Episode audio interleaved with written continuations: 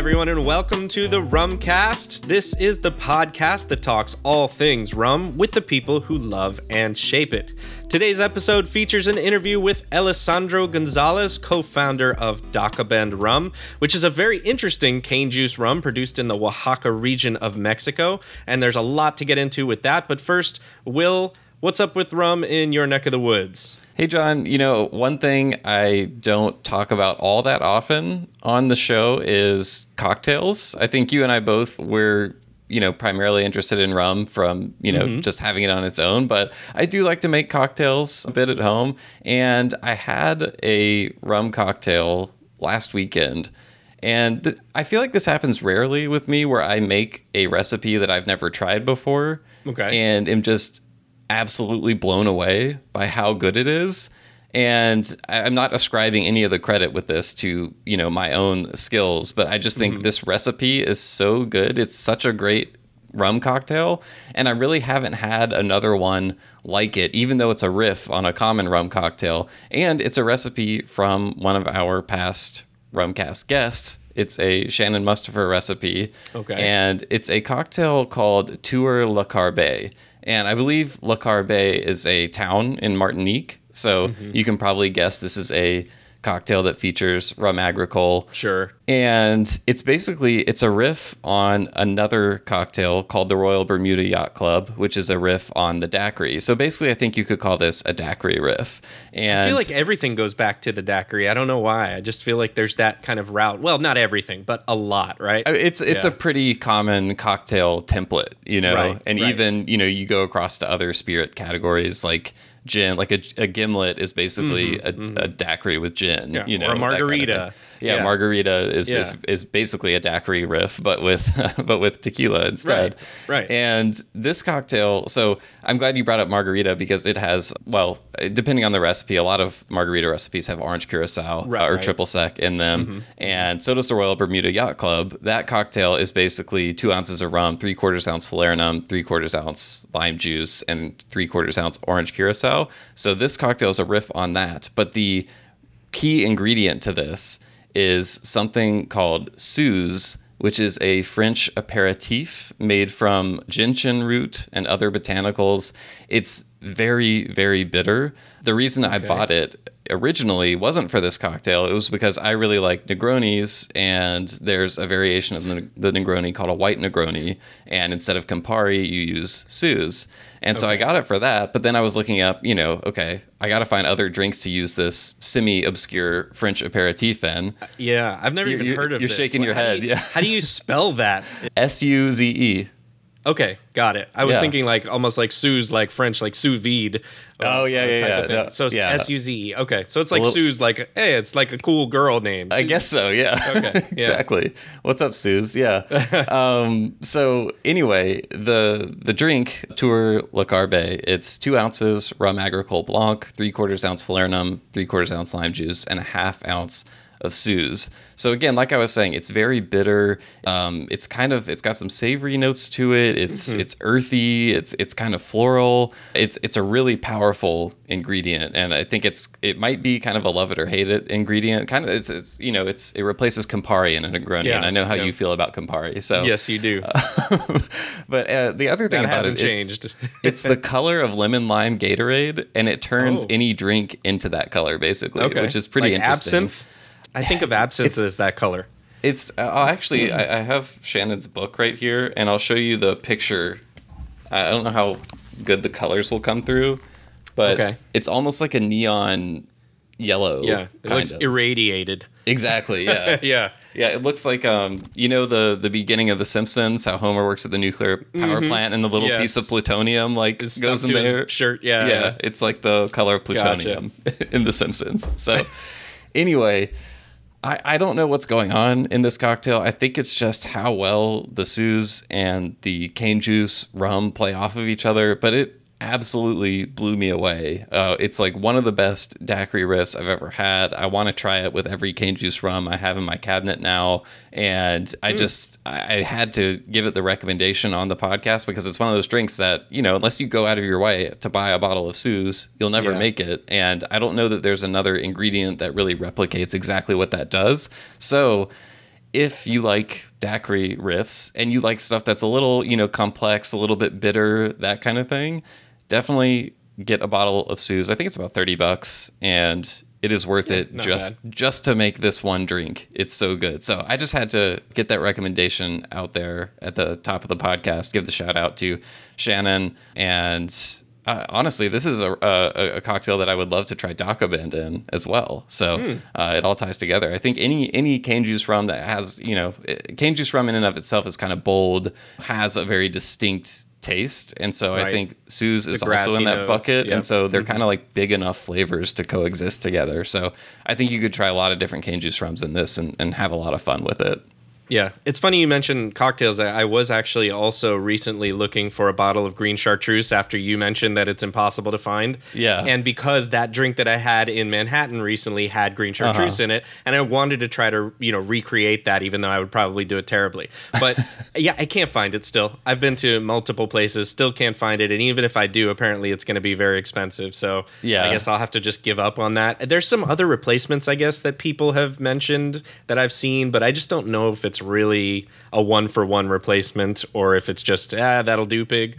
You know? Yeah, I, I've always read. I've never tried something to substitute for green chartreuse, but I've always read that it's pretty difficult to. to And it's like you can get something that's like you can make a drink where you replace it with something else. It's good, but it's not necessarily like a, a, a real replacement. I guess I, I would still try it if I can find it, or maybe I can find one of the local bars here in Miami that might have it, Yeah. so that I can see. But you know, it's just I'm trying to explore a little bit in that area cautiously. Uh, spread your wings again, a little. Yeah, yeah. Well, I made some drinks for people here at the house, and, and I actually had some people like them, like rum old fashions and such. Uh-huh, so uh-huh. I'm not I'm not ridiculously bad at it, but Yeah. uh, at the same time, you know, it takes practice, and so you know we'll keep going with it. Yeah. Well, and that's the Um, other thing I like about this drink is it doesn't require you to make anything. Like, uh, uh, you know, it has fresh lime Mm, right. juice in it, but other than that, everything just comes out of a bottle. So you're not having to make like a homemade syrup or, or anything. So I feel like it's it's pretty decently replicable if you can just measure things properly and you use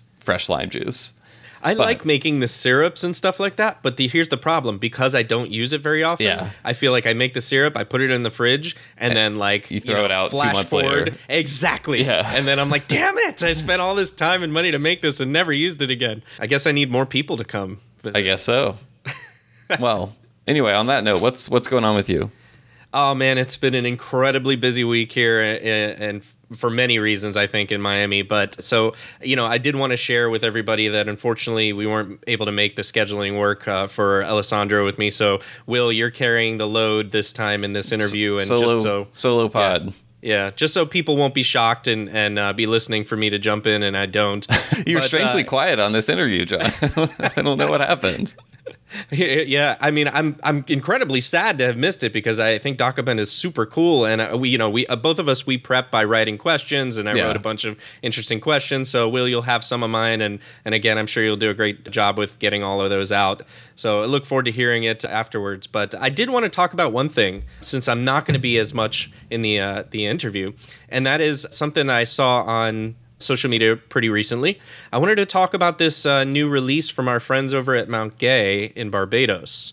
Yes. And that is the new Master Blender Collection entry, which is the Pedro Ximénez, the PX Sherry Cask Expression. Have you seen this yet uh, through the interwebs? yeah, I, I saw it. I noted it, and I, and moved on quickly? Yeah, I, I I feel bad saying that because I'm sure it's a, I'm sure it's going to be a fabulous rum. You know, I I haven't had too many of those Master Blenders collections Yeah. releases from Mount Gay just because they're pretty limited and you know they don't really get up to this area. And on top of that, they're very very pricey. So I tend Yeah. to just kind of you know note it. Oh, that's cool. That would be cool to try, but I'm probably not going to buy it because what 250 bucks probably. Do we 270? think? Yeah, I think yeah, it's somewhere in there. Yeah. So I- yeah, I, I feel like this one hits me a little bit more than you for some reason. Well, number one, I think I shared that I, I bought the Andean Oak expression, which I think was the fourth, and this is now the sixth entry in the series. I think the Madeira Mm-hmm. That came right. after the Andean. Yeah. And I, I didn't get the Madeira, partially because, as you mentioned, the price, and partially because it was close enough to that Andean Oak purchase that I was kind of like, okay. gotta space them out. You know, Yeah. y- yeah. but not for lack of want. And I would love to try the Madeira cask release if if uh, you know that. I don't know what the impression has been from from rum, lovers on that one, but I, I so I, I have interest in this for a few reasons, I guess. Number Okay. one, a, a release of 4,200 bottles isn't small enough that I can't get it. I've Sure. already seen, uh, so I saw the Andean Oak in my area, I saw the Madeira cask in my area, and I expect I'll see this sherry release also in my area for purchase as well. Again, price is more of the the mountain there than than availability, but I like that I can I, I see it come out on you know being promoted, and then I see it on a shelf. Yeah. I, I, I like that. I, I want to see that from others. When I see limited releases that I get uh, released online and I never ever see them ever, it's just so deflating. So I like that in this case, I do see these come out, at least for me in the Miami area. But as you mentioned, am I going to drop $270 on this one at a 45% ABV rum? That's a tougher decision, but I'm oh. not at a, a I'm not at a complete no. I didn't realize that it was 45%. Haven't a couple of the more, what was the Andean Oak? It was either 43 or 45 as well. Okay, I think, okay, this is what I was thinking. The, the Madeira one was bottled at 55%. So I think maybe because that was the most recent release, I was just expecting this one to follow suit. So it's interesting that that one was so much higher strength than the others that I've seen recently.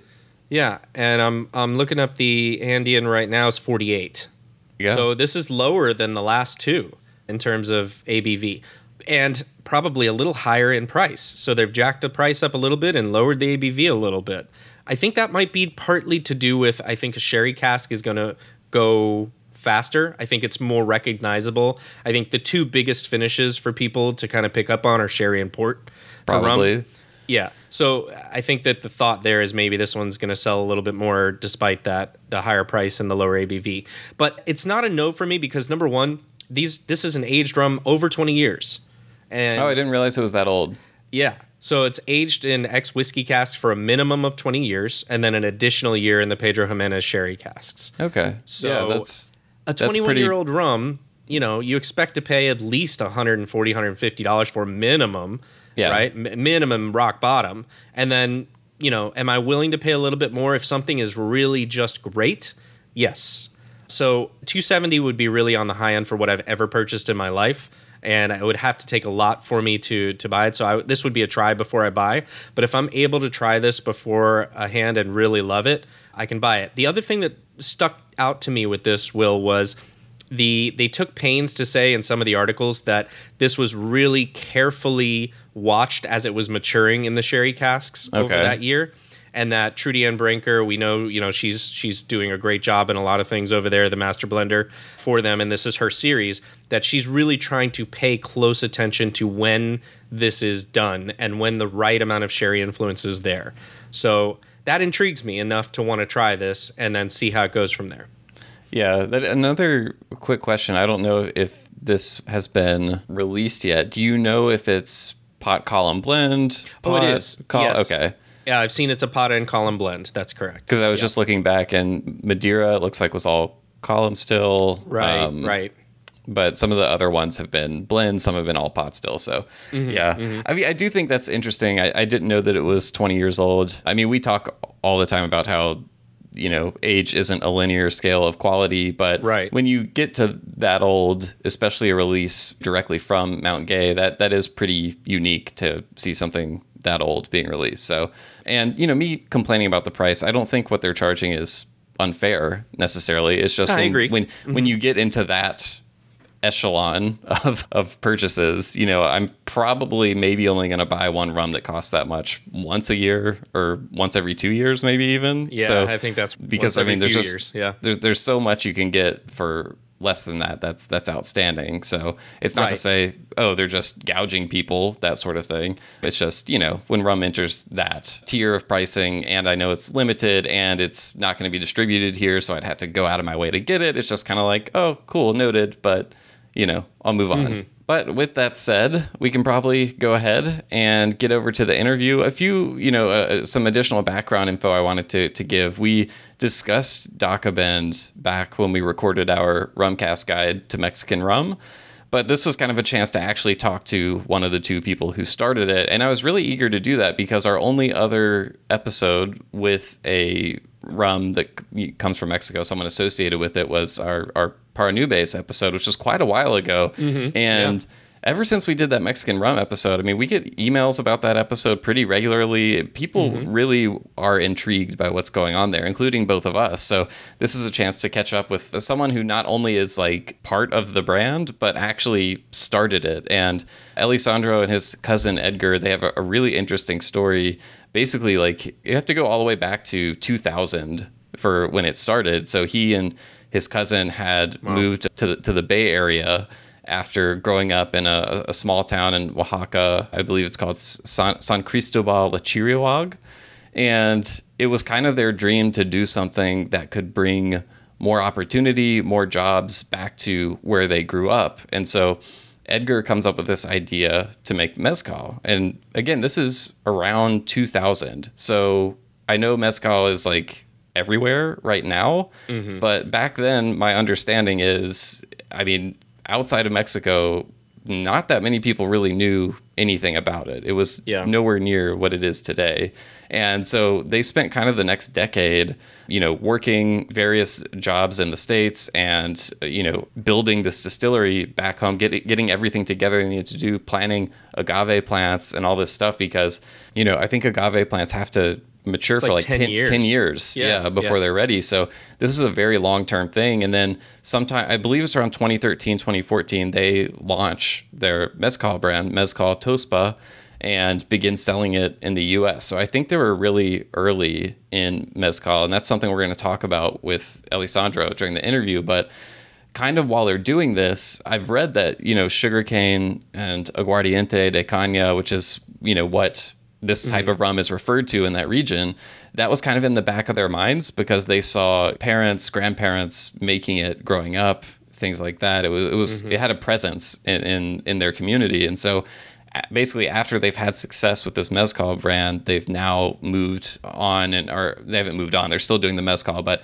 they launched Dakabend several years ago. And so it's it's just a really interesting unique story. I, th- I think a lot of times when we we see mezcal brands or even Mexican rum brands, uh, it, it's it's often you know someone from outside has found a, a small producer somewhere and is kind of like working with the producer to create a brand and like bring their their their distillate whatever whether it's rum or, or mezcal to Yeah. the rest of the world. And in this case, it's it's two cousins who grew up there and like built all of this, you know, from the ground up themselves, which I, I, just feel like I don't see as much, but I, I'm not mm-hmm. as plugged into the mezcal community as, as, you know, a lot of other people. But anyway, so it's, it's a really cool story. And yeah, Elisandro is, has been on the list for a while, someone we want to talk to. So was really happy to be able to put this together. Will, there's one thing I, I do want you to ask him about, which is the name Dakabend. So I've read already. It's it, it it means the one who doesn't listen, Right. Yeah. Right? So I imagine in my head what that means to me is that like as they were conjuring up this piece of it, that like they would tell people and they would be like, "Are you crazy? Yeah, no yeah. one's gonna buy a rum from Mexico. Just Probably. not, it's not a thing." And then Uh-huh. they were like, "Yeah, we're still gonna do it anyways." But I want you to get the the official story there. I would love to hear more about that. So. I definitely will. And I'll also recommend when we were preparing for this, you know, I, I found do you do you know the podcast Planet Money? It's a it's a really, really popular podcast. I don't. It it sounds like Cramer to me. Like bye bye bye Planet Money. Like you know what, I'm talking about? Cramer, the guy, the the, the On TV Seinfeld? No, not that Kramer. the, there's a guy on TV who talks about buying and selling stocks. I'm pretty sure his name is his last name is Cramer. Uh, No idea. Is this like an he has, big infomercial guy? rubber hammers. No, like it's, it's like a thing. You don't know about this guy? No. Is he uh, is this a show? Is he just popping up on TV? Mad Money TV with randomly? Jim Cramer. Mad Money with Jim Cramer. That's What, what are it's you watching? called. Like MSNBC? What is this? Fox even know where Business? this- What I this on? It is CNBC actually. no, I don't watch this. Anyway, It's thank the you for weirdest thing, but Planet Money sounds like that. Thank you for completely derailing the discussion. Planet Money is a very popular podcast. I think it might be produced by NPR. Anyway, back in 2014, they did an interview with Elisandro and his cousin Edgar, and this was when Mezcal Tosba was coming out. So they really go into the backstory behind that, and it's funny to listen to now because like the way they talk about Mezcal in, in back in 2014, it's, it still sounds like this new you know thing that people don't know about. So I'm guessing when they were creating that. There were probably a lot of people saying what you're doing is crazy. And so they were already mm. probably at that point the ones who don't listen. So I'll be sure to ask about that as it relates to Dakabend, though. With that said, we'll go ahead and go over to the interview.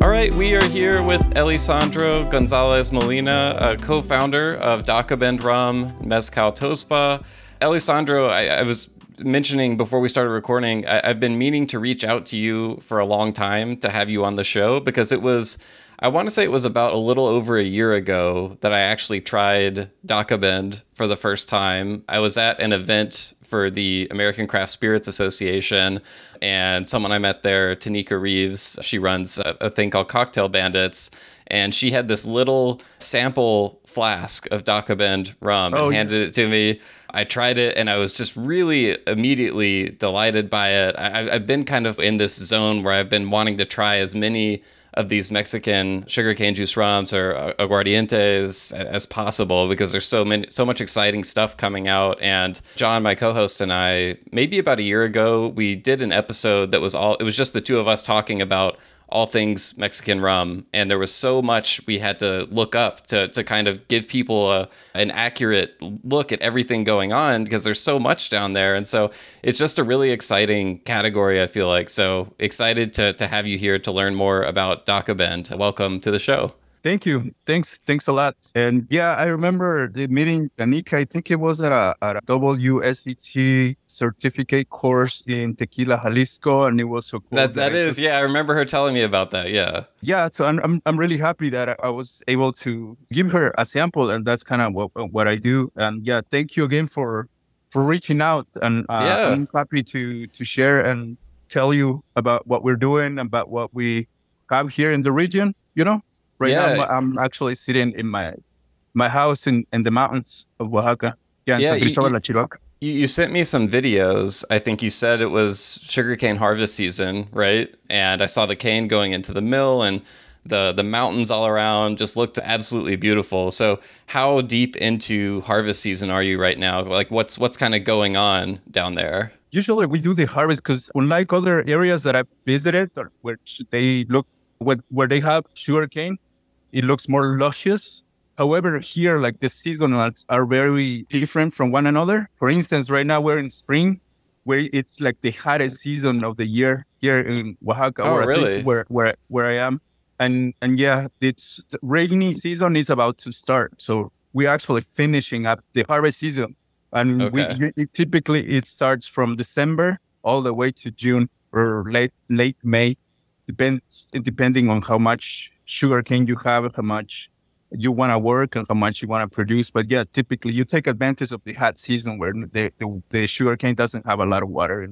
Yeah, I know from from talking to people who you know work with sugarcane and rum production that rain can really uh, can really mess things up when you get too much of it. So, how how many harvests is this for you now for for Dakabend related stuff? Dakabend, and this would be our third season. Okay, our awesome. third season, like where we actually go for it. Like we have done it, like gotta start tasting the waters again because mm-hmm. yes, we we grew up like in contact with distillation through sugarcane.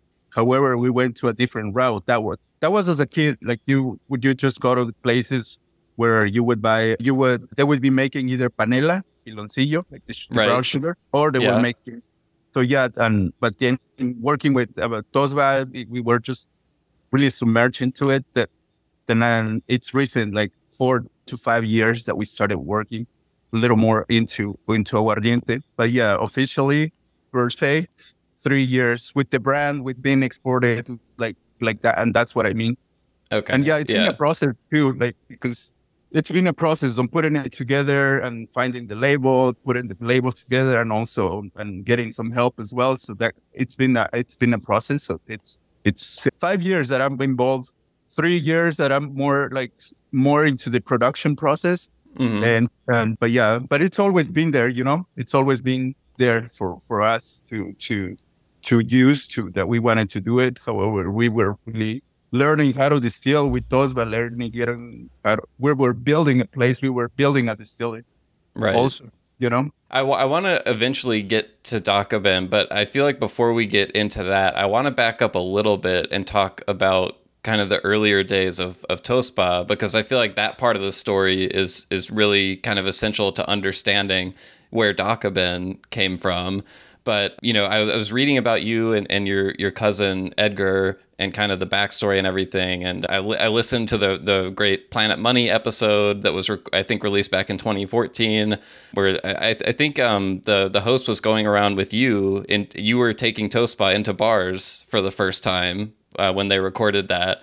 And I, I, was just, you know, I was trying to imagine. I, I know, you know, mezcal is is everywhere now. I don't think that was as much of a case quite yet when you guys were started. And I wanted to ask just what were kind of those early experiences like of of taking your mezcal? You know, this is San Francisco around I don't know what year this would have been, 2014 maybe. I'm, I'm imagining the average bartender was a lot less f- familiar with mezcal than they are now. What were kind of the early reactions like, and how difficult was it to kind of get people to understand what you guys were doing back then? Well, yeah. So that podcast came about as as as we were actually releasing Tosba into the states after working so many years previous to that. You know, right? We we really started working with Tosba by planting the agave. Edgar was the one with the idea. He was the one the, the, with the genesis of creating this. However, he invites me at some point, and then and it, we started with the with the planting the agaves. I remember a funny the a story that I thought the first time I didn't really know much that, and I was really young. That um, 2,000 plants of agave, it was mm-hmm. just on a bucket, you know. Oh it wow! Like, they're really tiny, and then uh-huh. share your agaves, and then do what you have to do with them, and then eventually, yeah, you're. It takes eight years to eight. Well, especially here, it takes a little more than other areas. Like here, it will be like not more like nine to ten years. However, For other sure. plants grow much faster here. Other types of agave, we noticed that recently, so that we are kind of switching to not necessarily espadin, which was the first plant that we started to plant. Mm-hmm. Yeah, so that was kind of the, the, the early part of of getting into this world. At the same time, working in Bay Area because that's kind of where we migrated, and right. I was learning from everything from scratch, also from from the industry. You know, one of my first jobs in the U.S. right after high school was bus bus tending, bus bus boy, picking up uh-huh. table, picking uh-huh. up, and, and then eventually I w- well, I was at the same time I was going to the city college to learn English as a second language, and I really went hard into into it to learn and to be feel comfortable and to write and all those uh-huh. things, you know, with the language because it was really shocking experience oh, sure. not knowing, and then you had to communicate, you know. But I did it, and uh, Edgar comes at around a year or after when I arrived, and then we we we started talking about this this idea mm-hmm. that I had so we went all the way to start sending money to to to grow the agave until eventually all the agave was ready to be harvested. It was mature enough. It was flowering, and that was kind of this. That's the sign that we usually use for to harvest or to use an agave. At least that's what I, we were taught, and that's what we're still using. It doesn't necessarily mean. I recently learned that it doesn't like if it doesn't flower, it doesn't mean that it's not ready because eventually oh, sometimes it rottens. If it's even if it doesn't flower, it will start to decompose the plant itself. I don't know why, and that's why I, I know about some areas in Oaxaca that the agave has uh, it's ready in, in, in less than eight years, six seven years. So mm-hmm. that's uh, something that I recently learned.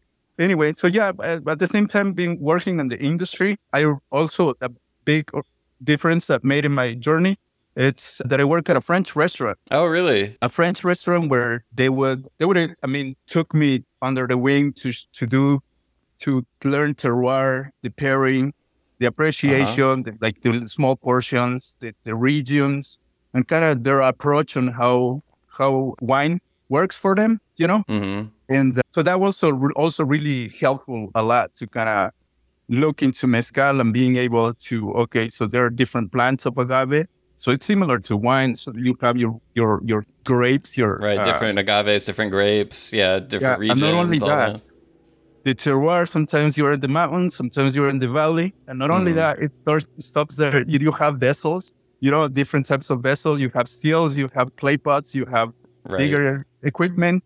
And so that sort of world, like more like four dimensional, kind of just put it together as well to understand mezcal. So yeah, that was really helpful too. But at the same time, we we had the agaves ready, but we didn't have distillery. We didn't have a we didn't know how to make mezcal. And then right, Edgar, right, right.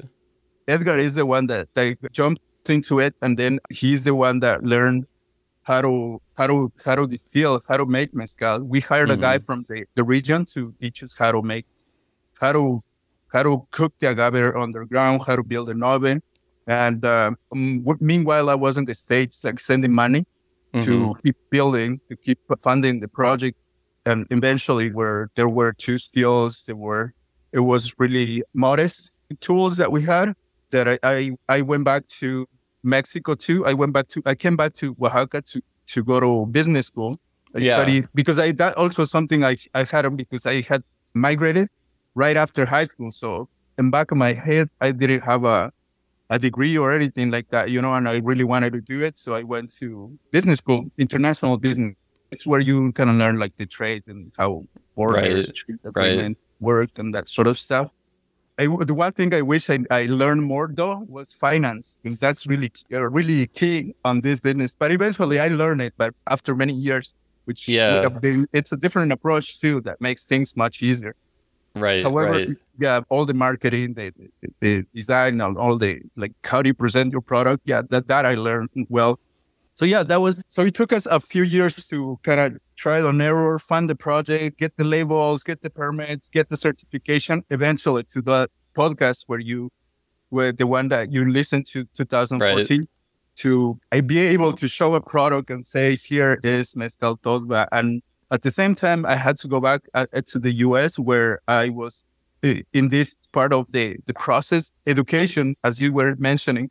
People mm-hmm. were not really aware of what mezcal was. So a lot of it, we we got involved in the, in the early days of education, of touring, sampling people one by one, almost, or making small events here and there, or talking to bartenders and explaining what what mezcal is, and always yeah. use that that knowledge of wine to to to to kind of make the comparison. So this is kind of how it is, and there there's not a mezcal that you will like there until you find the one that you like, because there's so many flavors, that sort of thing. So that was really a lot of work was done. Like sometimes a lot of people would just say like, I don't like this. This tastes like small, or even it right. still had the stigma or the bad name, like even among my fellow Mexicans they would say like, "No, what is this? I'm not a like I don't know a, drunk or whatever." Why like like it's like mo- like moonshine or something like that, yeah, right? Yeah, or something yeah. like this is not good. It's too strong, that sort of a thing. So yeah, you had to deal with that on the early days, but um, we had this in mind and we had this goal,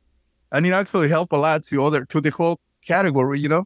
And I was I'm really happy that I was actually there with a lot, a lot of other brands that are also out. There. Like uh, I remember meeting Gilbert from Illegal, uh, mm-hmm.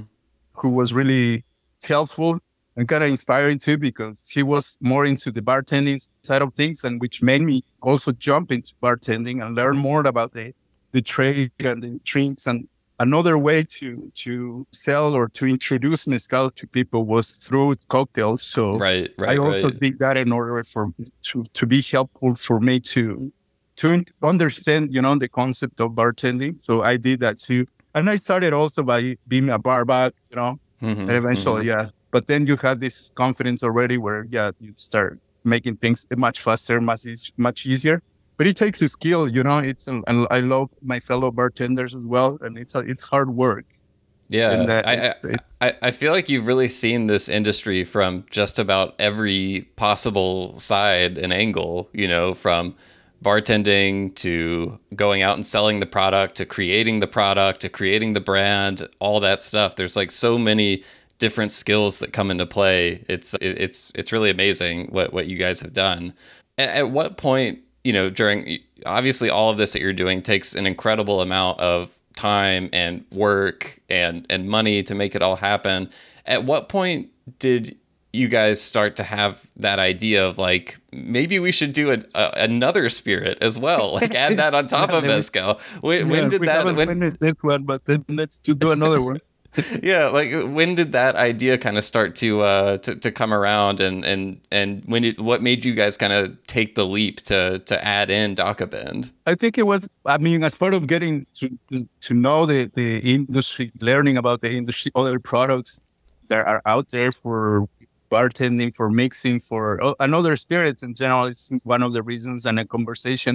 And it was also all, always there, you know, it was always there and it was always there. What do we do with that? What do we? And then there were other conversations like Dr. Matthew Powell from Seattle. Also, one time he came, he suggested, and but we had a kind of this idea. And I remember one of those days that we were already started experimenting with the the, the milling and the fermenting and doing everything. Mm-hmm. I remember hearing that Judah from Vago, from Paranubes, actually came to our village to kind of, I think he was scouting for for a producer. And uh-huh. definitely, yeah, there is there is a guy who has a large machine makes rum, and like it's a huge machine that to process a lot of sugar cane, you know. Uh-huh. And they have had it here for many years, and I don't know, more than fifty years, if not like seven years. They've had this machine, but then it's like the guy that makes the rum here, you know. But he didn't really made a big deal. He just sells locally, you know. Mm-hmm, mm-hmm. But then that was kind of it was it coincided many things there that just made us go through it, and and again going to the same process of creating a, the label. Uh, as I was saying, like this, like you put a name, you create the name for it. And the name Dakabend actually means because of the, the journey that I'm, I'm telling you, the, the, the uh-huh. how hard has it been and how stupid could it be for some people? uh, you guys heard yeah, that a lot. You you heard that a lot, didn't you? Yeah, exactly. And that's our families and people from the village would say, like, dude, you guys went to school for you. Like, what are you guys doing working the fields, working, creating this? It's so hard. And uh, that they would use it, they would say Dakabend, like the ones that don't listen, the, the disobedient ones, as mm-hmm, in a mm-hmm. bad way. But then we kind of flip it to do to say like, okay, we don't we're the Dakabends, but we're creating this, you yeah. know, and that kind of badass, yeah. Yeah, that that's kind of that's how I feel about it, you know. Yeah, and yeah, exactly. The, the, reason, and then we're kind of the same. Like we, he was really a troublemaker, my cousin, and also myself, and then to kind of like, okay, let's on this and let's just do it, you know. Uh-huh, and that uh-huh. that kind of where where where we we started and how we started, how we switched to Dakabend from going from mezcal to the rum. And then mm-hmm. it was just also the ability to to have the, the raw material available and also to have the skills and to have the skills of of Edgar making and creating and testing. And also he goes a lot into changing and, and, and he talks about this a lot where sometimes people would judge you for because you're you're not come from generations of mezcal making or rum or like you, you hear other, you hear other you know distilleries and it's like four generations goes back a hundred years but you guys you know learned all of this within the last you know couple of decades. Exactly and then that's how edgar takes it too he's like i'm giving a lot of, a lot of permissions to myself because i nobody's teaching me nobody's especially among mezcaleros they're really jealous about or like protective about their skill. Okay, they will, secretive. Um, yeah, yeah. And then what? For he he changes this. This time I'm gonna do this, and this time I'm gonna put this much. This, mm-hmm. this I'm gonna wait this this much time. You know, so so that's at the same time he's being able to create an amazing product where I really like and I really love and having the ability to have tasted so many other things, so many other mm-hmm. products. He's just like really up there, you know, with uh, with with a lot of skill, the texture, the flavor, the way everything that he makes yeah. is really well well put, and he has to do a lot with because he worked in kitchens in the U.S. where you mm-hmm. have to do your prep. You know, you have to measure this much of tomatoes right. or this much of this product, and then when it comes down to build a a product, it's where you just drop everything in there and then start moving your pen or whatever, uh-huh, uh-huh. or your salad bowl or whatever. But then this kind of his approach, and he's really clean. Like everything has to be really clean for him to work on it, and it, it's a different style that he just. Uh, it makes a lot of difference, and uh, and I really love our, our product. And and when it comes to terroir, well, well this is the that's this the flavor that Tosba or Dakabend has is the flavor of this region, you know. Mm-hmm, mm-hmm. Yeah, mm-hmm. I was I was reading um, an article. Uh, it's on a mezcal website. What's the name of it? Um, yeah, it was mezcalreviews.com. They took a visit to San Cristobal Lachirioag to uh, to visit you guys. And they had one line in there about you went down to the river and tasted the water and said it tastes like Tosba, and that really that stuck with me. I think that's that's really amazing, and I think that's what excites people about cane juice rums in particular is because that idea of terroir is becoming so prevalent in almost every spirit category. Even the whiskey people I know are starting to talk about terroir, but in cane juice rum, I think for for rum enthusiasts when they hear about a cane juice rum from a place that they're less familiar with, you know, like Oaxaca, for example, over, over the last I feel like five years or so is when people are really starting to try more of those. It's like you know right away this is going to taste completely different than a rum agricole from Martinique, for example, because the, the terroir is completely different. And that's what makes trying these rums so exciting.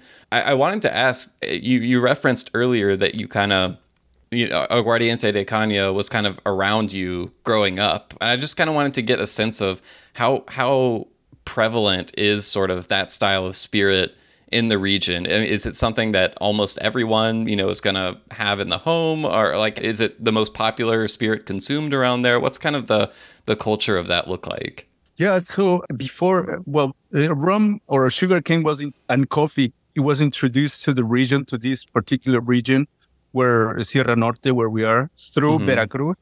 Mm-hmm. It was introduced in the late 1700s mm-hmm. because before that, as you uh, a little bit of history, the valley of Oaxaca was through colonial times, there was the use of cotton. But all that cotton was produced in all these regions, and it was through these comandas, the regions that existed, like little uh, spots or posks of, of Spaniards in each region, okay. and the way they would collect it to bring it to the valley where Oaxaca was the valley, which is more, more, much easier to work with. And they were doing a lot of the textiles for the world back in the back oh. in old days.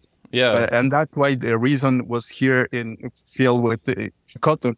But then in the, which by the way, it's, they were using the, the, the, the red, the cochinilla red that also made it to the, the rest of the world. It was happening during those times in Oaxaca. Oh, really? There is a documentary called The Perfect Red that talks about that.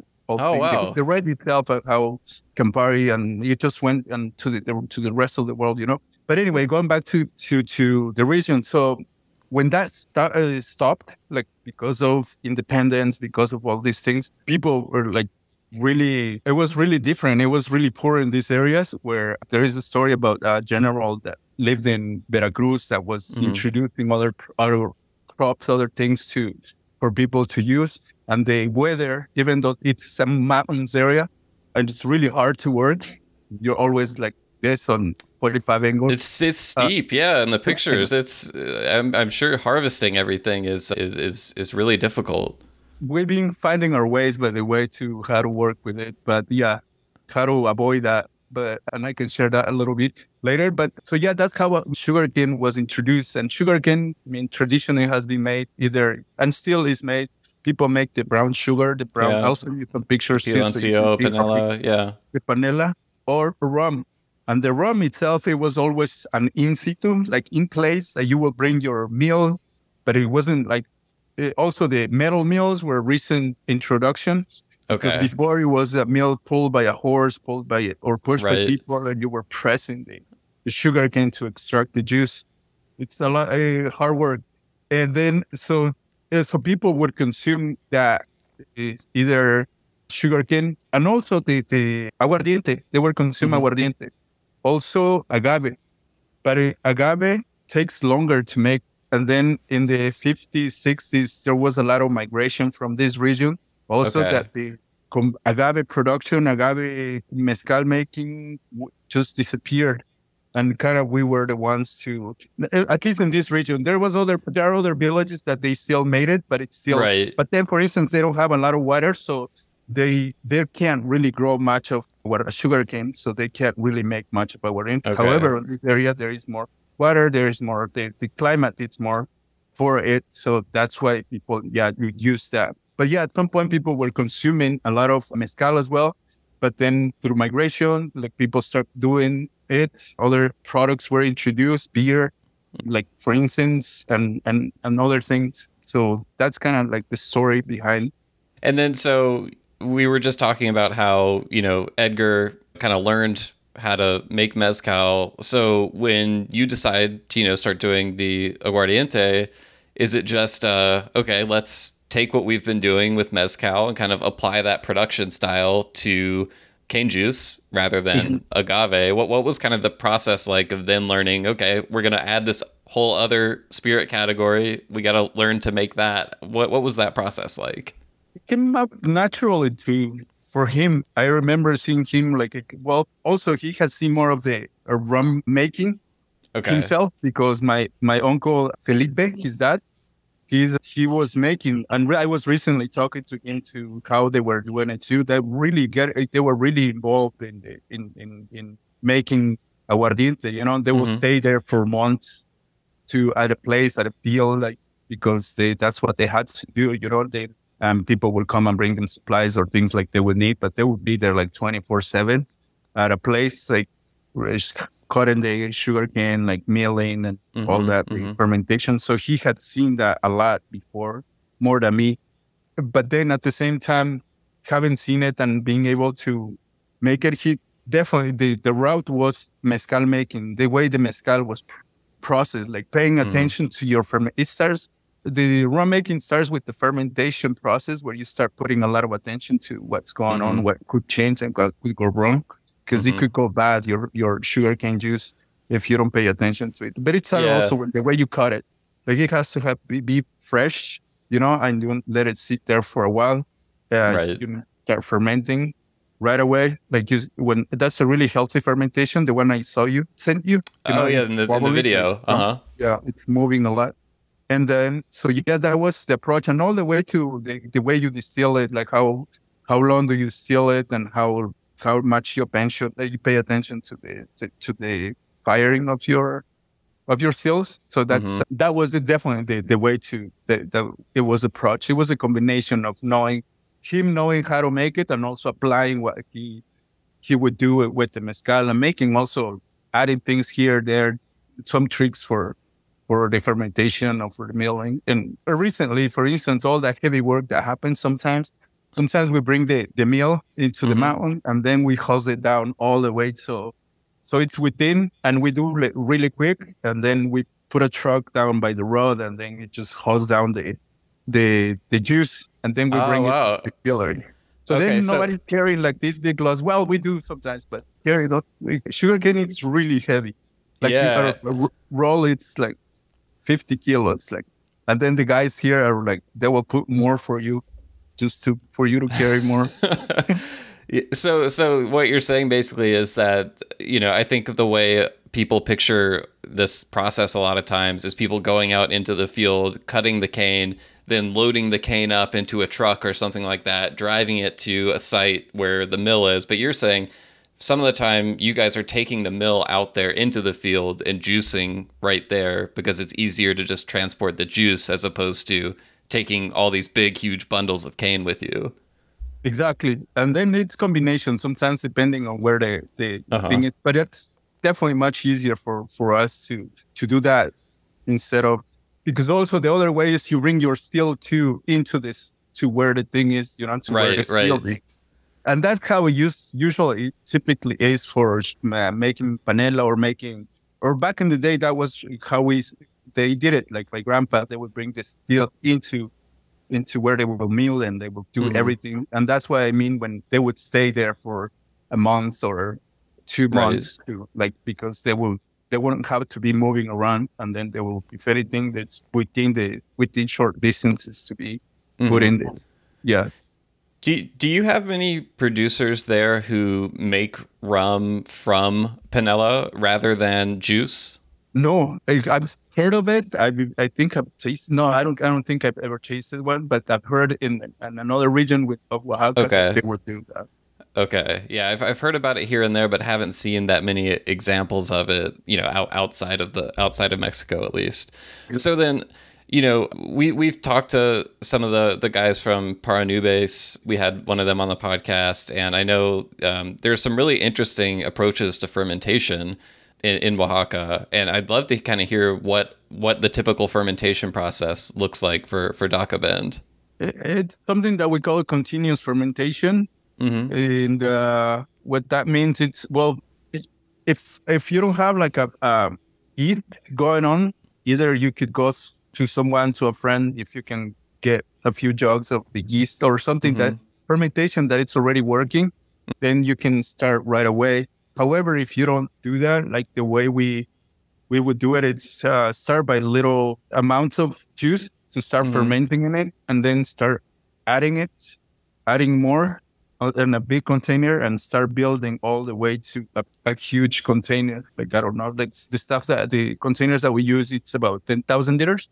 Okay. Per container, and then once you have that going on and working and really healthy, then you start putting other parts in on different other containers and use that to start feeding your fresh pressed sugarcane juice until eventually you have enough that you can start filling up your stills and and, and replacing it with uh, with fresh pressed sugarcane juice and with okay. matter of a day or two depending how much you take they they it should be ready you know so it will be typically from depending on the amounts that, that you take from each each container it will be ready in 24 to 48 or you know, 72 hours your your fermentation but then you're okay. working already with different different bats different containers mm-hmm. and and you can feel like you can start distilling continuously you know but then that's kind of like the two ways that you do it you start building your fermentation and little by little until you get to the amounts enough to put into a still and mm-hmm. then start filling it with with fresh sugarcane juice or or get somebody else's that's already working and then you start like adding as much as you can or as much as you got from the as a as a base you know okay so basically you're building it up slowly and then once you get enough to start distilling you're then continuing to feed the fermentation more mm-hmm. fresh juice right mm-hmm. so then and yeah so, as soon as you put the sugarcane juices you start seeing this bubbling like this yeah yeah so at, at some point, do you distill through all of it and start the process over again? And usually, do you do you do that for the whole season? You don't stop it. You so just one continuous fermentation for the whole season. Wow. Yeah. Yeah. Otherwise, uh, if you stop one day, like stop milling, well, it, it will die, and then or it will go bad, or, and then you you're you have to do it again. You know. Mm-hmm. And so this yeah. is all all natural yeast. You're, are you are you introducing uh, cultured yeast or anything like that? No, but uh, I'm curious about those things where people, because it's a concept that I don't really know that they there is yeast for for these or other products.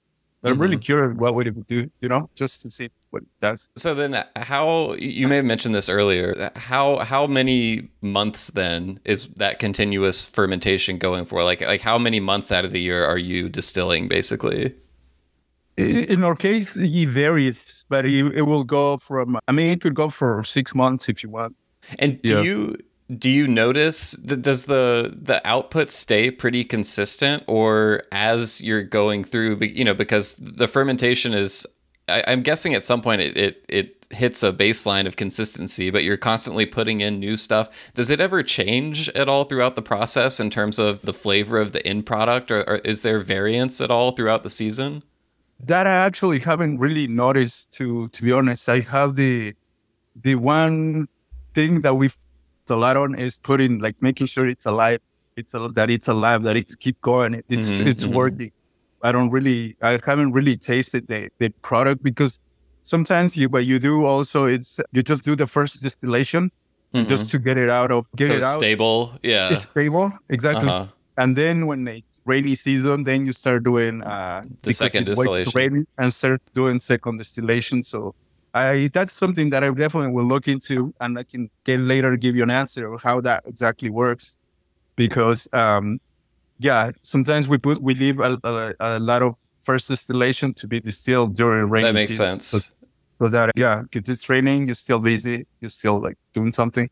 Yeah, yeah. No, I know some distillers in, in New Orleans who do something similar because they have a short harvest season there. It's, you know, about three months. And so they'll a lot of times they'll just try to knock out that first distillation so it's stable and they can finish it later so they can keep getting through all the the cane and everything. In, in terms of the can, you can you tell people a little bit about the the stills that you guys use? Because um, I know you mentioned there's a variety of different still types that can be used for for mezcal, and and if, if I'm remembering correctly, you use the same stills that you use for Tosba for Dakabend, correct? Yeah, we will. Well, that was the, the very first batches that we did. However, we recently installed, like in this year, we installed two stills. Okay. We, they, there is my friend Stefan, who joined the team and also he's he's been getting involved also. And then we built kind of a, a new place for that event itself. Ah cool. And okay. that's what we're we're using. And uh, it's a really cool place. I'm gonna send you more pictures. It's really pretty. Uh-huh. and also another guy whose name is rogelio. He's from here. Uh-huh. and he's also joined the team to kind of do because it's it's a lot too like you're doing mezcal or making rum kind of like to have more hands and so, and this is the first the first year that we're actually doing because we it was recently built at the end of the last year, and then mm-hmm. we had to put it and then put it to work and test it, you know, because it's uh-huh. different thing. Right, and right, right. So making sure, and also, yeah, kind of the whole process. Also, same as this new way to that we're milling, like we're hosing down the juice and all these things. It's like a puzzle that we we're still putting together to to able to but so far, I the this, the, the rum that I, I already tasted from this season, it's uh-huh. really amazing. It's a bit different from what we had, but it's really good. So because we're paying attention now, it's more on its own. Like it's not involved with mezcal. Mm-hmm. Mezcal is in the top part, and we built this in a lower part. And yeah. Right. Yeah. It's like it's a... It's something that's going on that's changing, but definitely I will it's it's changed. We feel more comfortable by making it, and the the first batch, you know, the mm-hmm. second, I feel like more interesting, and the third it's getting more interesting. Just like we did with mezcal, we start noticing certain things that you right right you start like sticking to. Uh, I, I, think that's one of the things that can be really cool from a from an enthusiast perspective of kind of following the journey with newer um, distillers is kind of seeing how everything evolves as as as you guys have more time working with it and adjusting and, and growing and everything. So the, the stills that you have, Dakabend has its own stills now. Are these pot stills? Is it direct fire? What what, what does that kind of look like? Yeah, it's copper pot, and yeah, also it's fire by by wood. Okay. And yeah, those are that's kind of what, what we're using.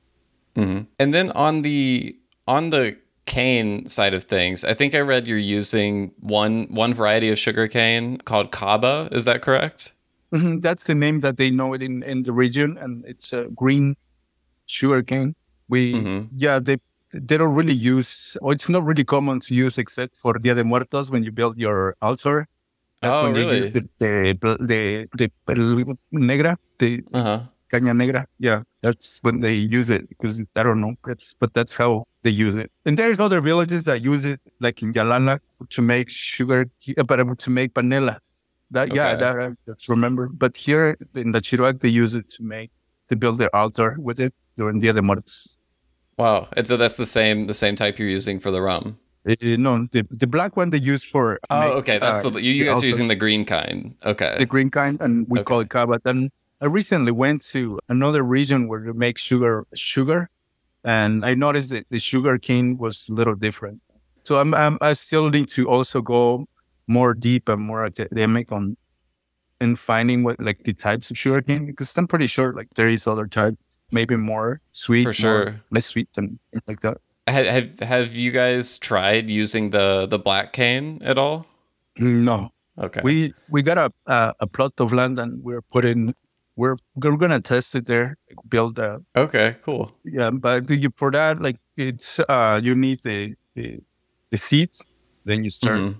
In matter of two years, you will mm-hmm. have your first harvest. And it, is the cane that you're using is that are are you guys growing that all yourselves, or do you purchase that from from farmers? What does that look like?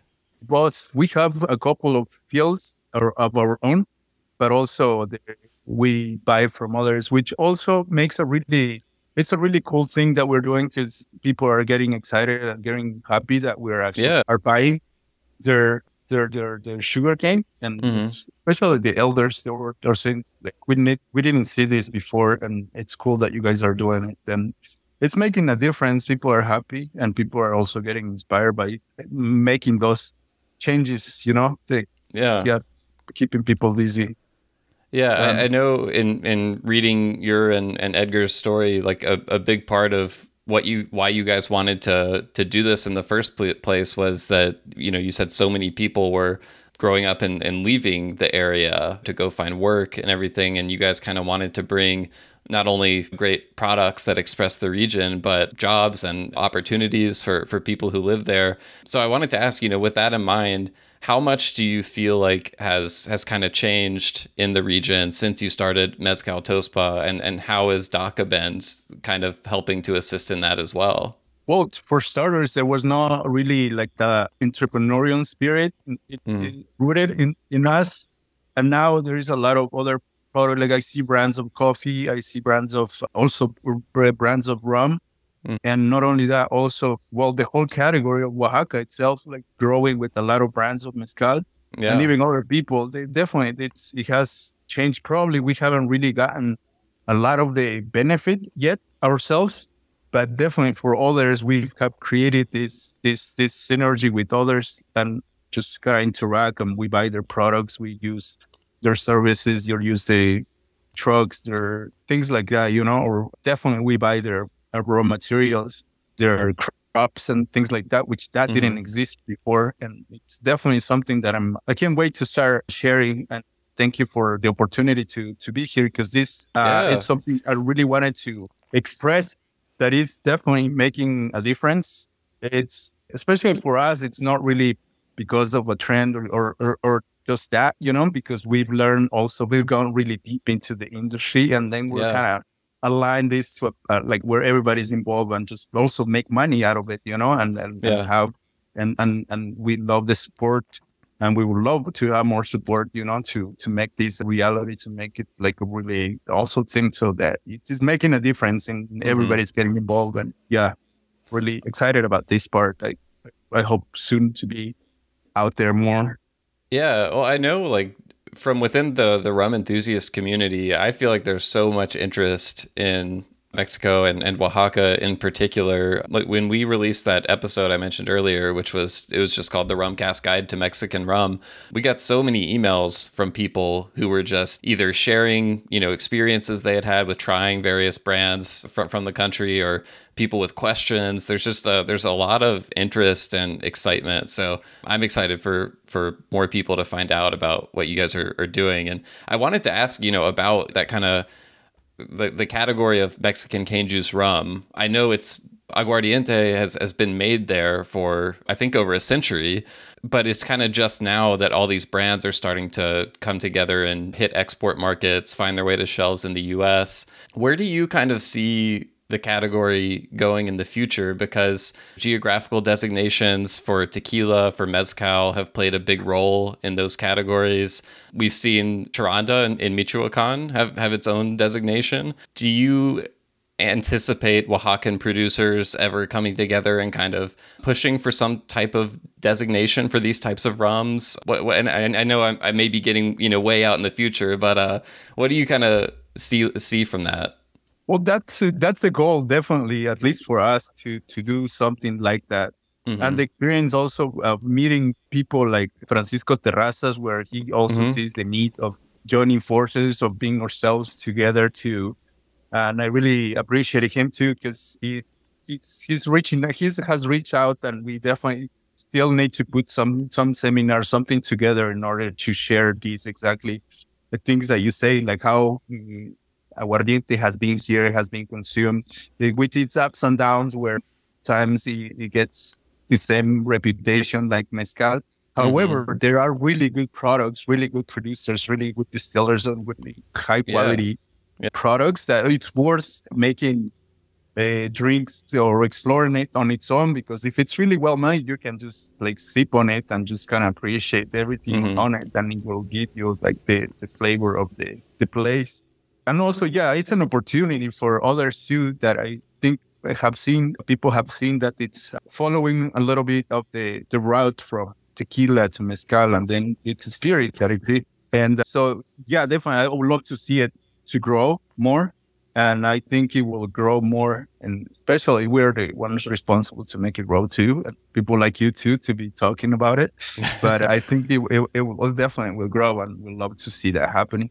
Oh, you guys, you guys are doing all the hard work. Yeah, Fra- Francisco is great. I'm glad you mentioned him. He he's we had him on the podcast maybe a couple of years ago to, to learn more about Paranubes, and I remember he recommended this book to me. I, I believe it's called Sugar Cane and Rum. I think is the name of it, but it's basically the history of kind of sugarcane in Mexico because I there was so much about that that I didn't know. I you know I didn't realize how far back sugarcane went, and uh, so much really interesting history. And you know like you were saying this this style of spirit isn't new. People didn't just start doing this. So yeah it's it's really exciting. Do you do you think there's like when you're kind of looking at the category of cane juice rums in Oaxaca right now do you think there's anything that that category can kind of learn from from the growth of mezcal and how popular that's become?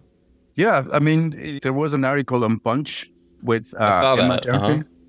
She writes about it and how there is there's definitely has the opportunity. I think well, uh, in my experience, well, I'm not so happy with a lot of things with the, within the law, within the norm of mezcal, mm-hmm. how difficult it is, and I think definitely we we shouldn't be repeating those mistakes, and or whoever, or, or if that's somebody else's uh, part of interest, I don't know, but as myself, if I, if it comes down to putting a, a framework or right, a, right. Or, or, a, or a law or something, or mm-hmm.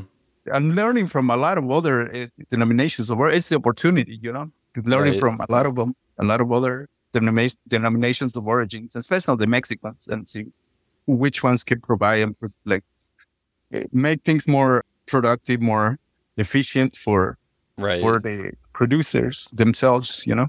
Right. I feel like that's always kind of the question with denominations of origin. It's like you want to create some sort of framework to to make something defined and distinctive, but then at the same time sometimes you give up flexibility, freedom, creativity, things like that in the process.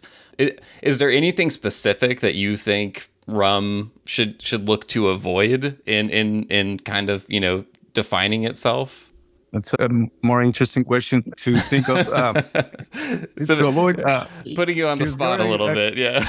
yeah, because uh, I'm I'm so involved into the process and putting it together that uh-huh. this kind of reflection sometimes they come to me at night, but uh, before going to bed. But and it's such a clean, cleaner spirit as well that because, for instance, with before we released the event, we send it to the lab and see compared to the to the normal mezcal. It's really clean, you know. It doesn't have so much many things in it that um that is something that I could say, but I could refer to. But I, I guess it's more so of that, a, that, that's like a chemical analysis. Mm-hmm. Yeah. Okay. To, chemical, like yeah, we're, we're we're we're producing what we're creating, you know. Gotcha. But uh, to avoid and to say uh, what the rum should avoid, it's I guess just take the positive from from mezcal. I don't I don't mm-hmm. really can think of something really. Yeah, so that it's great that it's it's a little less time that it takes and it's less right. invasive. Let's for sustainability reasons, let's consume more mezcal. I mean more aguardiente because mm-hmm. it's much faster to grow. It's less of a heavy, crazy carrying job for the maker, and also it's I think also it has more in terms of cocktails. It has more flexibility. You can go so crazy with it too, and so it has yeah. more room to like, especially the rum agricole, especially this kind of aguardiente caña. You can make uh-huh. so many things, and especially for bartenders, it's where you can just make yeah. magic with it, you know. So I, I, I love I love putting a, a, good bottle of cane juice rum in a bartender's hand because they can do amazing things with it for sure. Um, I did want to ask. I think um, somewhat recently, correct if it, if it wasn't recently, correct me, but you released a four year old aged bottling of Dakabend and I, I'd love to hear kind of what your aging program looks like, and if you plan for that to be a big part um, of the of DACA going forward. You know, what what other types of uh, aged releases might we see in the future? Well, yeah, it, well, it, as part of growing and, and, the learning path and the learning process of getting and creating DACA it's also the the aging part Mm-hmm. We started this with uh, uh, four barrels that we had for use from bourbon, and uh, somehow we got our hands into it, and we just kind of kept. It's warmer here, and I don't know if that's the reason that it keeps going the, the, the level. So you have to like add more spirit mm-hmm. to it for mm-hmm. the angel share. That we just had it there, you know. As I said, we were we had this idea of, of making the rum. We started making some some of the experiments, and we start filling up those barrels, mm-hmm. and that's kind of where we got. But then again, we we need the funding, we need the money, and to allocate right. money, especially for barrels. Aging is expensive. Yeah, it gets expensive. Gets you need to invest a lot of time and money to get the barrels and just to fill it up and have your product there. So that's. But however, we were able to do that because we we didn't we didn't have the brand yet. We didn't have the place to sell it. And it was mm-hmm. just sitting there. And then every time we would make aguardiente. Was. However, before the pandemic, I was able to to move to New York. And uh, there I was able to work at a distillery, Kings County Distillery. It's a oh, whiskey really? distillery cool. in, in yeah. Brooklyn. Uh-huh. And they were, they, the, the guys were amazing, like the distillers, the the owners, the the blender, mostly Ryan. He's the one who, because I had this background on mezcal, like smelling, appreciating different types mm-hmm. of agave. He was really kind to kind of take me under his wing, teach me, you taught me a lot of things about how you like opening barrels and tasting, sampling, and going through right, to create right. the blend and paying attention. He will like really get us involved with with Samas and other guys to to create that. So that mm. definitely it's a back of my head that it was something that I had already experienced for like more than a year working mm-hmm. at a at a at a distillery eh, whiskey distillery, especially distilling. I mean, especially blending. Yeah, where yeah, you yeah. get experience and how to build the profile, that sort of thing. So something that we definitely are looking forward to to integrate and put together.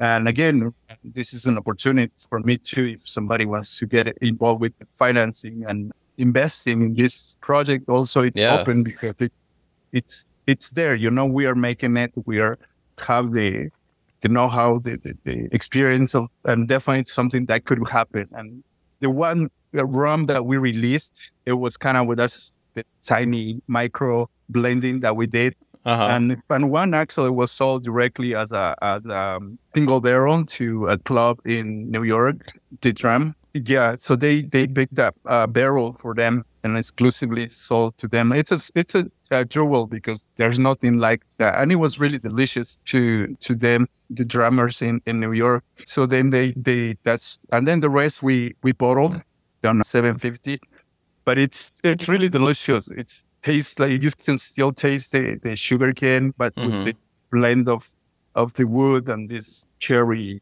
vanilla-ish nuts kind of. Yeah, yeah, yeah. Kind of where you get, but it's really delicious and it's something that we're we're retaking and we're doing and we're definitely gonna keep doing. You know, because it's yeah it's delicious and probably l- talk to somebody else who we can do either you know how you start with small barrels or mm-hmm. go up for a bigger one i don't mm-hmm. know that's kind of yeah i know at, at kings county they use a lot of smaller sized barrels right that's how they started in order to keep growing and to get mm-hmm. to the to the 50s okay.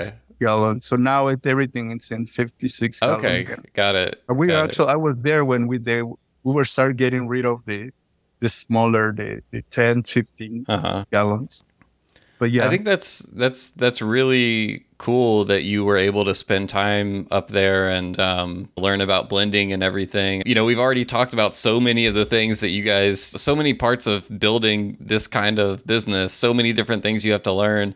And I think a lot of times when rum enthusiasts hear about a newer producer, they're like, "Oh, when you when you guys going to start aging stuff? You know, when's when's the age stuff coming out?" And it's like on top of learning everything else, like aging and managing the barrels and blending like there's so many new skills that you have to incorporate on top of all that to make something that's really good so it's so cool to hear that you're still out there you know learning from from other people and incorporating all that into what you guys are doing it's it's really exciting yeah, thanks. Yeah, and it becomes a lot of work, and then we're slowing down, just kind of stopping with with what we have, and not and not not to say not to grow, but just to kind of focus and make sure we deliver too, you know, because sometimes it gets difficult to find those back. And thank God, and I think people too that they're really taking care of us with, with buying those bags. Mm-hmm. Also, so the reception has been great.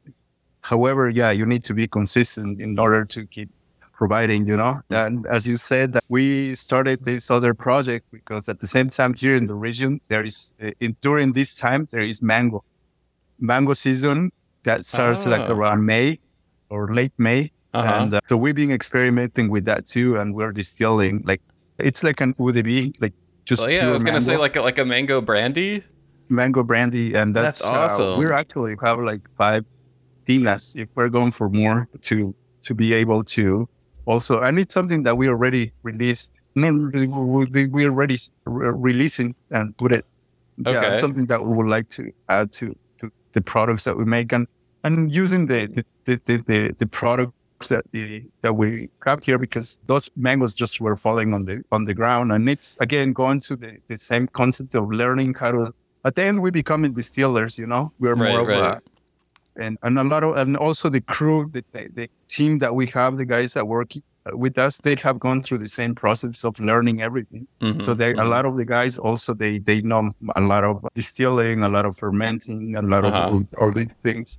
And and they yeah, the crew that we work with, they're not even from this region. Sometimes they come from other areas that oh really work yeah, and then they um, come rotate and then people they rotate like a team goes and then comes back. They stay here for three months, four months. Mm-hmm. Okay, like cool. They, I, I, think in one of the videos you sent me from the harvest, I think there was one where I saw a bunch of fruits being gathered in in kind of buckets. Were those were those the mangoes? Yeah, I think so. Okay, yeah, yeah that's great. I would yeah. love to uh, taste taste mango brandy. I've never had mango brandy, but I, I love ma- mangoes, and a, a good eau de vie is always is always great. So yeah, I'll have to keep an eye out for that and then you can see again the quality of the spirit like the, uh-huh. the, you can see it a lot on how consistent it is from tosba to Dakabend to the udv to and not only mm-hmm. the only the, the espadin mezcal but other types of agave like it's mm-hmm. very consistent very say elegant really luscious really velvety like there's like a sign a signature that goes through everything right mm-hmm. yes yes definitely that's yeah. kind of where one more one more thing I wanted to ask about was so often when I hear about a mezcal brand and even a lot of these uh, cane juice rum brands that are coming out of Mexico, the the story is usually someone from outside Mexico kind of coming across a, a palenque or a, a producer while they're traveling in Oaxaca and wanting to kind of like bring it back and share it with the rest of the world. And then you know they create the brand they buy the mezcal or maybe they'll form a partnership with with the mezcalero and then they market and sell the mezcal. You you and edgar are kind of like the opposite. You know you guys grew up there you built the palenque you know you went you studied business you created the brand you exported it you guys kind of do everything. And so um you know i i i have not that much knowledge of mezcal. You know, I, I, stay pretty focused on rum. But what I wanted to ask was just is is the way you guys have done it is that still a rarity, or is is that just you know my perception is flawed? I think it's really rare. It mm-hmm. Definitely, I feel like the way we got involved in everything on in many aspects, just trying to understand it's something, but not we are the only ones. If I can think of anybody else who who's got to learn all these things the mezcal the types of agave the, the, mm-hmm. the rum the, and the distillation process and all that i think it's unique and it and i think it's also has to do that because the fact of going to the us and i know some people get upset about this the american dream is dead but sort of that motivation being in silicon valley being like where you just like like motivated about mm-hmm. creating things and putting t- things together out there, it, this is kind of where we can, we relate to a lot, but also the hard work and the heavy work that we grew up and relate to living in Oaxaca or as a Mexican, all putting that together. And the last part that I really was missing and still missing, it's the finance in order to put it all together because I, I know it's a beautiful story. We've been working our or we've been trying to put it together in order to provide something really good to help people, you know, mm-hmm. and do it ourselves. And for instance, we don't buy mezcal from others to to to to bottle.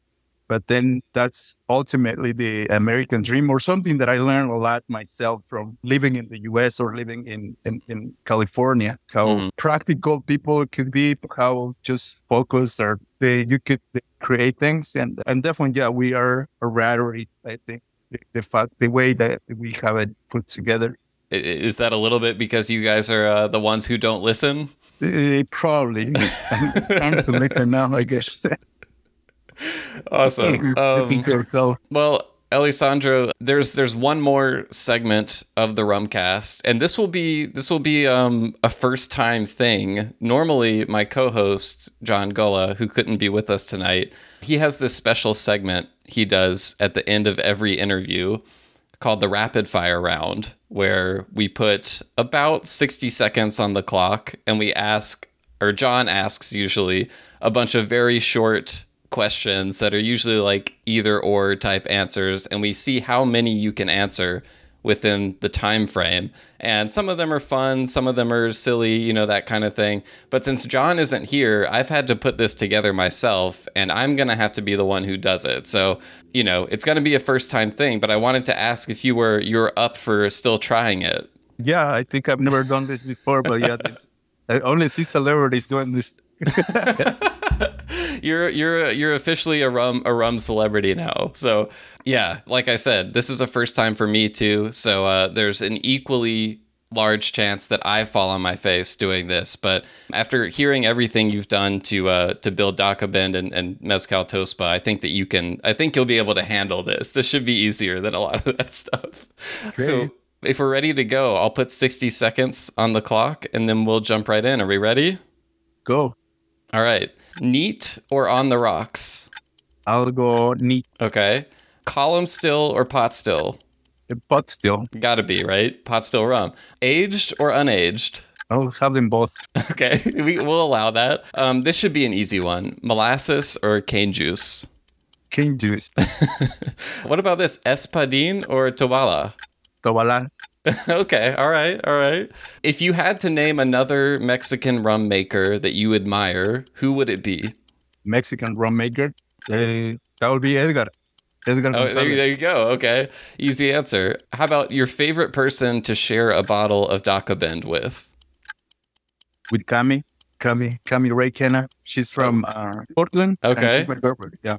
All right. Okay. Great. Great. Great answer. Then. So as we know, Dakabend means the disobedient one, which friends and family used to describe you and Edgar. I, I saw a lot of pictures. You have horses there at the Palenque. I wanted to ask, does the disobedient one, does that apply to the horses as well, or are they pretty good at following directions?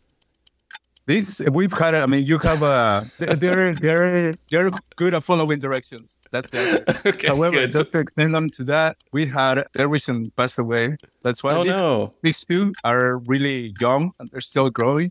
Uh-huh. But the previous one, they both really were really wild because Malo, his name was Malo because he was just like walk through you like he wouldn't care. He would push you.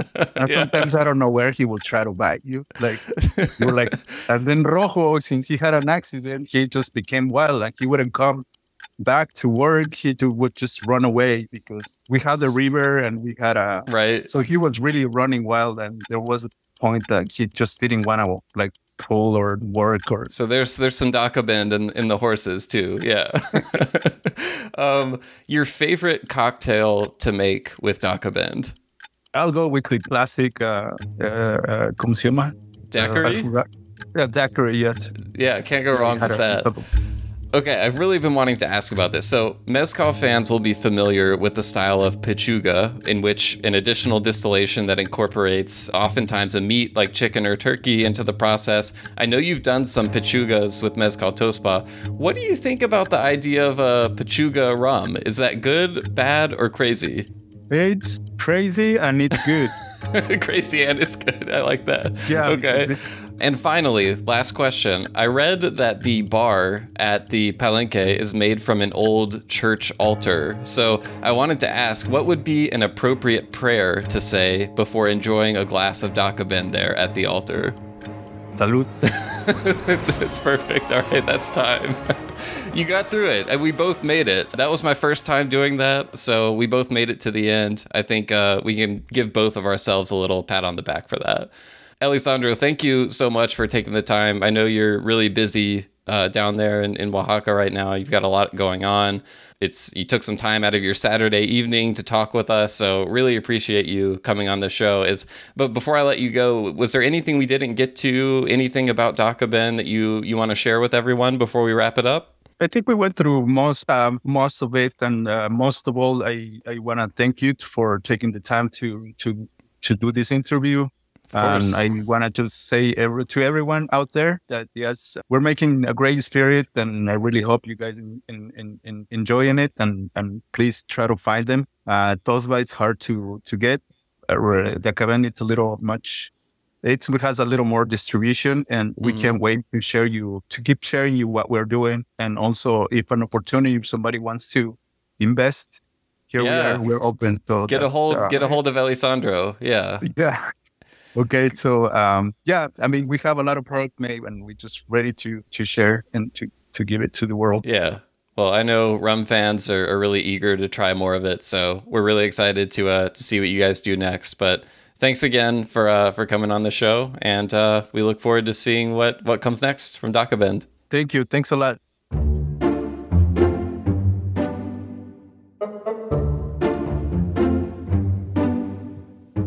Right, everyone. Thanks so much for listening to another episode of the Rumcast. I hope I was able to do the interview justice on my own. Hopefully, things didn't completely fall apart without John there, but John will be happy to have you back on the next interview uh, coming up, which will be out in a couple of weeks. Mm-hmm. But until then, we put some links up in the show notes. I'll include a link to that Planet Money episode that I mentioned at the end of the intro so you can learn a little bit more about their backstory. Uh, we'll put a link up to the Dakabend website. It goes has some good details, some photos, some stuff about their process. So some good info there. As always, we'd love to hear any questions, comments you have about Dakabend, other Mexican rums, very exciting category. So you can send us an email, host at rumcast.com. That's H O S T at rumcast.com. Or you can contact us via social media. John, where can they find us there? Yeah, we're at at the Rumcast at uh, Facebook, Instagram, and Twitter, and you can definitely leave a comment on any one of those posts or DM us directly if you want to tell us what what kind of rums you're looking at buy buy buying, and that's a Mad Money reference, by the way, Will. Uh, right, thanks for explaining it. Yeah.